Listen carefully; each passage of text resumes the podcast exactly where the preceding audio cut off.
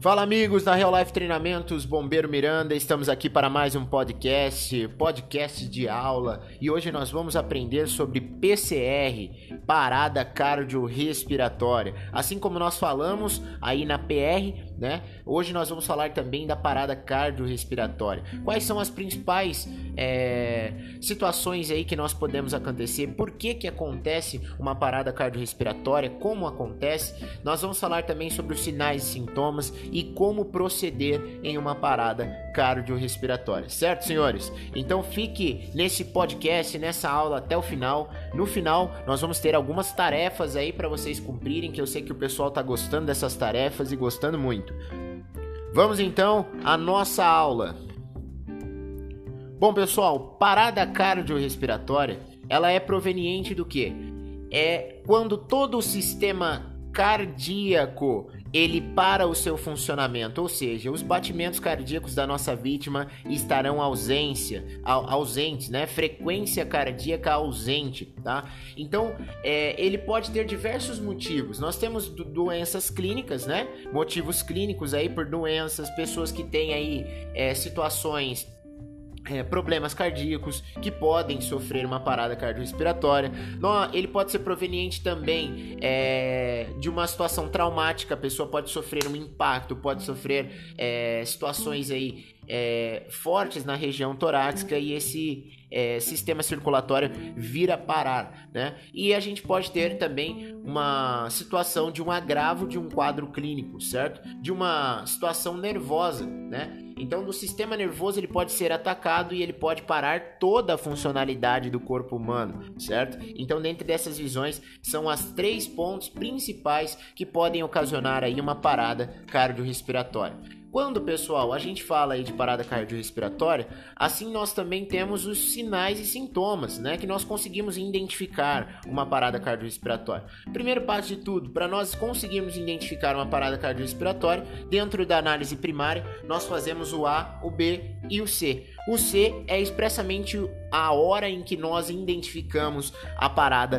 cardiorrespiratória, onde nós verificamos aí no pulso carotídeo ou no pulso radial a ausência desse pulso e de imediatamente nós vamos fazer todos os procedimentos que nós vamos ver é, mais à frente aqui na nossa aula. Também nós conseguimos identificar através dos sinais e dos sintomas, certo? Uma vítima inconsciente é um sintoma, certo? É um sinal de que essa vítima pode estar em parada cardiorrespiratória. A apneia, que é a ausência de respiração, a ausência de pulso, né, e de frequência cardíaca também nos, nos dá o um indício, né, que a nossa vítima dá certeza que a nossa vítima está aí com parada cardiorrespiratória, certo? A cianose, né? A cianose eu já fiz aqui com vocês, né? Já falei aí no vídeo. Quem não pesquisou ainda vai também ficar como mais uma tarefa para vocês, para você descobrir, para você ver fotos que só falando você não consegue entender, certo? Você precisa pesquisar lá é, fotos, pesquisa aí no Google, dá um Google aí.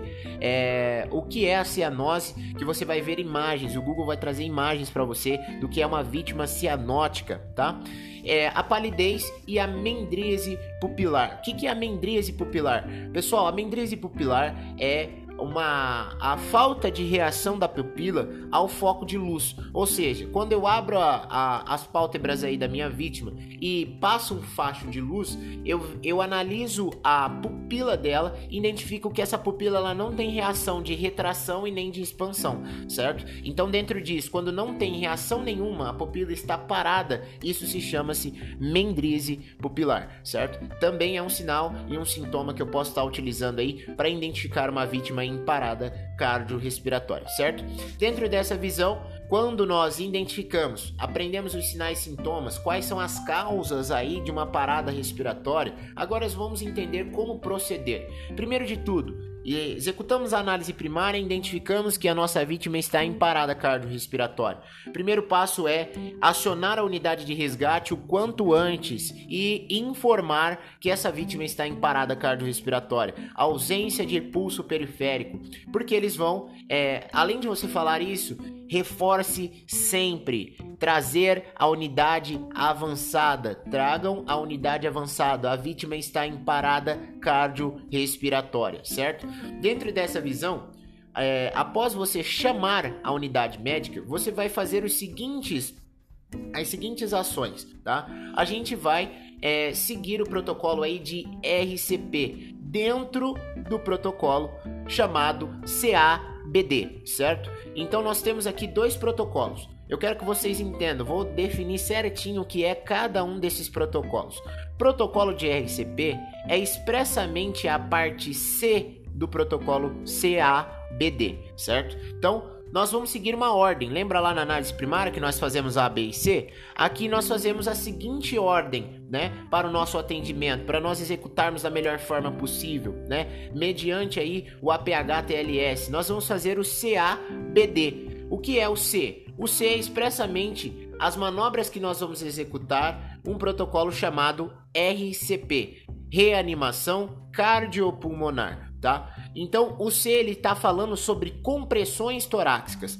As compressões torácicas, pessoal, existem diversas duas formas a serem feitas. Se você é a única pessoa a estar na cena, né? E você possui aí um equipamento de ventilação que nós já falamos, nós temos vídeos dos equipamentos de ventilação é, é, no nosso canal. Se você não viu ainda, veja. Nós estamos falando sobre o BVM, estamos falando sobre a Pocket Mask lá no nosso canal no YouTube. Corre lá para você ver esses equipamentos de ventilação. Mais comum nessa situação, se você está somente você na cena, é aquele quando você está transitando na rua e houve a fatalidade. Se você tem um kit de primeiro socorro, se você é um socorrista, um bombeiro preparado, você vai ter aí uma um, uma um, uma pocket mask aí no seu kit de primeiros socorros. E aí você vai conseguir fazer aí a ventilação nessa vítima, tá? Presta atenção agora que eu vou falar como se nós estivéssemos em um socorrista. O APHTLS nos ensina, né, o protocolo nos ensina que se nós estamos em um socorrista, nós vamos fazer 100 compressões por duas ventilações até a chegada do resgate, tá?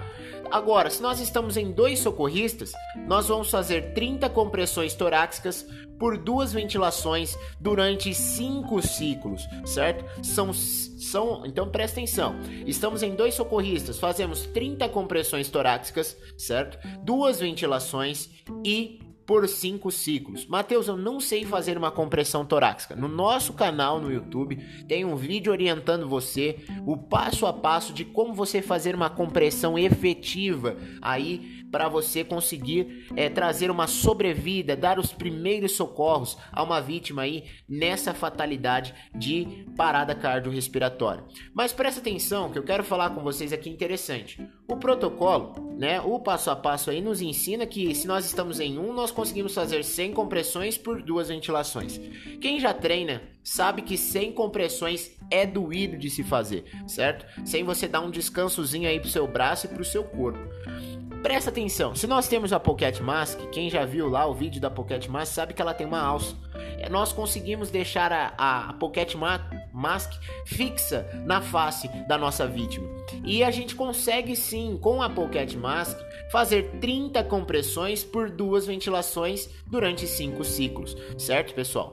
Essa atualização de 100 compressões por duas ventilações, é, ele está orientando aí para situações quando a gente tem um BVM no local, certo? Ou quando a gente vai fazer o famoso boca a boca, na antiga. Mas agora o boca a boca não existe mais, ele foi substituído pela nova tecnologia aí de é, da Pocket Mask, certo? Então dentro dessa visão, pessoal, se você tem uma Pocket Mask ela vai te agilizar, ela vai facilitar o atendimento e ela vai dar mais sobrevidas ao nosso paciente. E a gente consegue sim fazer 30, ventila 30 compressões por duas ventilações por 5 ciclos, certo? Então o que, que a gente vai fazer? 30 compressões, duas ventilações. Finalizamos o primeiro ciclo. Fazemos mais 30 compressões, mais duas ventilações, segundo ciclo. E assim vai, pessoal. Né? Ao término de de dos cinco ciclos, o que, que nós vamos fazer? Uma nova avaliação dessa vítima, certo? Vamos fazer uma nova avaliação, vamos checar o pulso. O que, que é que estava ausente? Não era o pulso? Então vamos checar o pulso. Será que essa vítima não voltou? Se voltar a presença de pulso, nós cessamos é, as compressões e as ventilações, certo? Prestem bem atenção. Pode acontecer os seguintes casos em PCR: você encontrar vítimas que voltem à pulsação, porém haja ausência de respiração. Então vai cessar as compressões e vai permanecer a ventilação até a chegada do resgate, acompanhamento, acompanhando os sinais vitais aí é, continuamente, certo, pessoal? Então é dessa forma. Também vale ressaltar que o posicionamento deve ser correto, não é em qualquer lugar que você vai fazer a compressão, é na região external né, com o calcanhar, né, o famoso calcanhar da nossa mão, pressionando, né, essa região external e tem que aprofundar 5 centímetros no tórax do paciente. As principais observações que acontecem, né, as principais advertências que podem acontecer, né, dentro de um atendimento tardio é que a nossa vítima ela, ela não seja irreversível o quadro clínico. Haja é, morte múltipla de órgãos, certo? Certo, pessoal? Pode ser que aconteça. Se nós formos tardio demais em executar esses procedimentos que eu acabei de falar para você, pode ver morte múltipla dos órgãos dessa vítima, a começar pela região cerebral, tá, pessoal? Sem a oxigenação, o cérebro vai parar, né, o seu funcionamento e assim todos os demais sistemas. Então, se eu demorar demais para fazer essa, essa reanimação, né, se eu fazer esse protocolo, a minha vítima, a primeira consequência aí pode ser que esse caso seja irreversível por conta de morte múltipla de órgãos, certo, pessoal? Outra situação que pode acontecer dentro do atendimento, tá? Ela pode vir, ficar com sequelas porque dependendo aí da estrutura óssea da nossa vítima, né? Ela pode, certamente, quase 90% dos casos de compressão torácica acontece a quebra, né, das costelas da, da, das vítimas que sofrem as manobras aí de RCP, certo? E isso aí pode ocasionar aí sequelas é, graves na nossa vítima, tá, pessoal? Então aqui nós podemos, nós temos modelos diferentes aí de atendimento, né? É, as principais sequelas aí que eu falei, né? Falei, deixei claro aí para você o que pode acontecer no procedimento tardio e as sequelas que pode acontecer durante o atendimento, tá? É, outra visão, nós temos que entender que não é da mesma forma que eu faço compressão em uma vítima lactante, ou seja, em um bebê, né, com inferior a um ano de idade. Né? A gente as manobras mudam, não é da mesma forma é o posicionamento dos dedos. Depois você verifica aí no nosso vídeo, é, os vídeos aí no nosso canal. Nós vamos estar executando essas manobras de forma correta de como fazer compressão em lactante, tá? Mas para falar dos ciclos, em lactante nós vamos fazer né? Se nós estamos em um socorrista, vamos fazer 30 compressões por duas ventilações até a chegada do apoio médico. Se nós estamos em dois, nós vamos fazer 15 compressões por duas ventilações até a chegada do resgate, certo, pessoal? Também visando aí também os cinco ciclos, tá? E ou a reanimação da nossa vítima.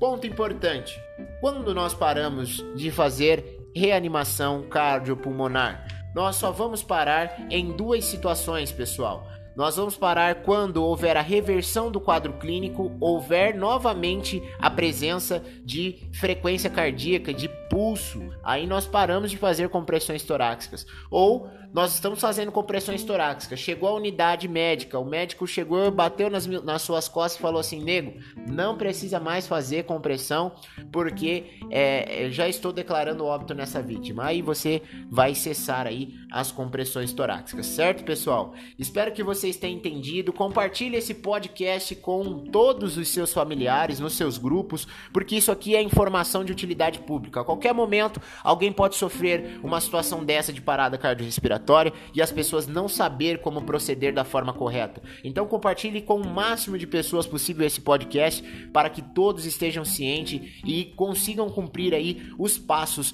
para salvar vidas. Tamo junto, forte abraço do Bombeiro Miranda da Real Life Treinamentos, até a nossa próxima aula.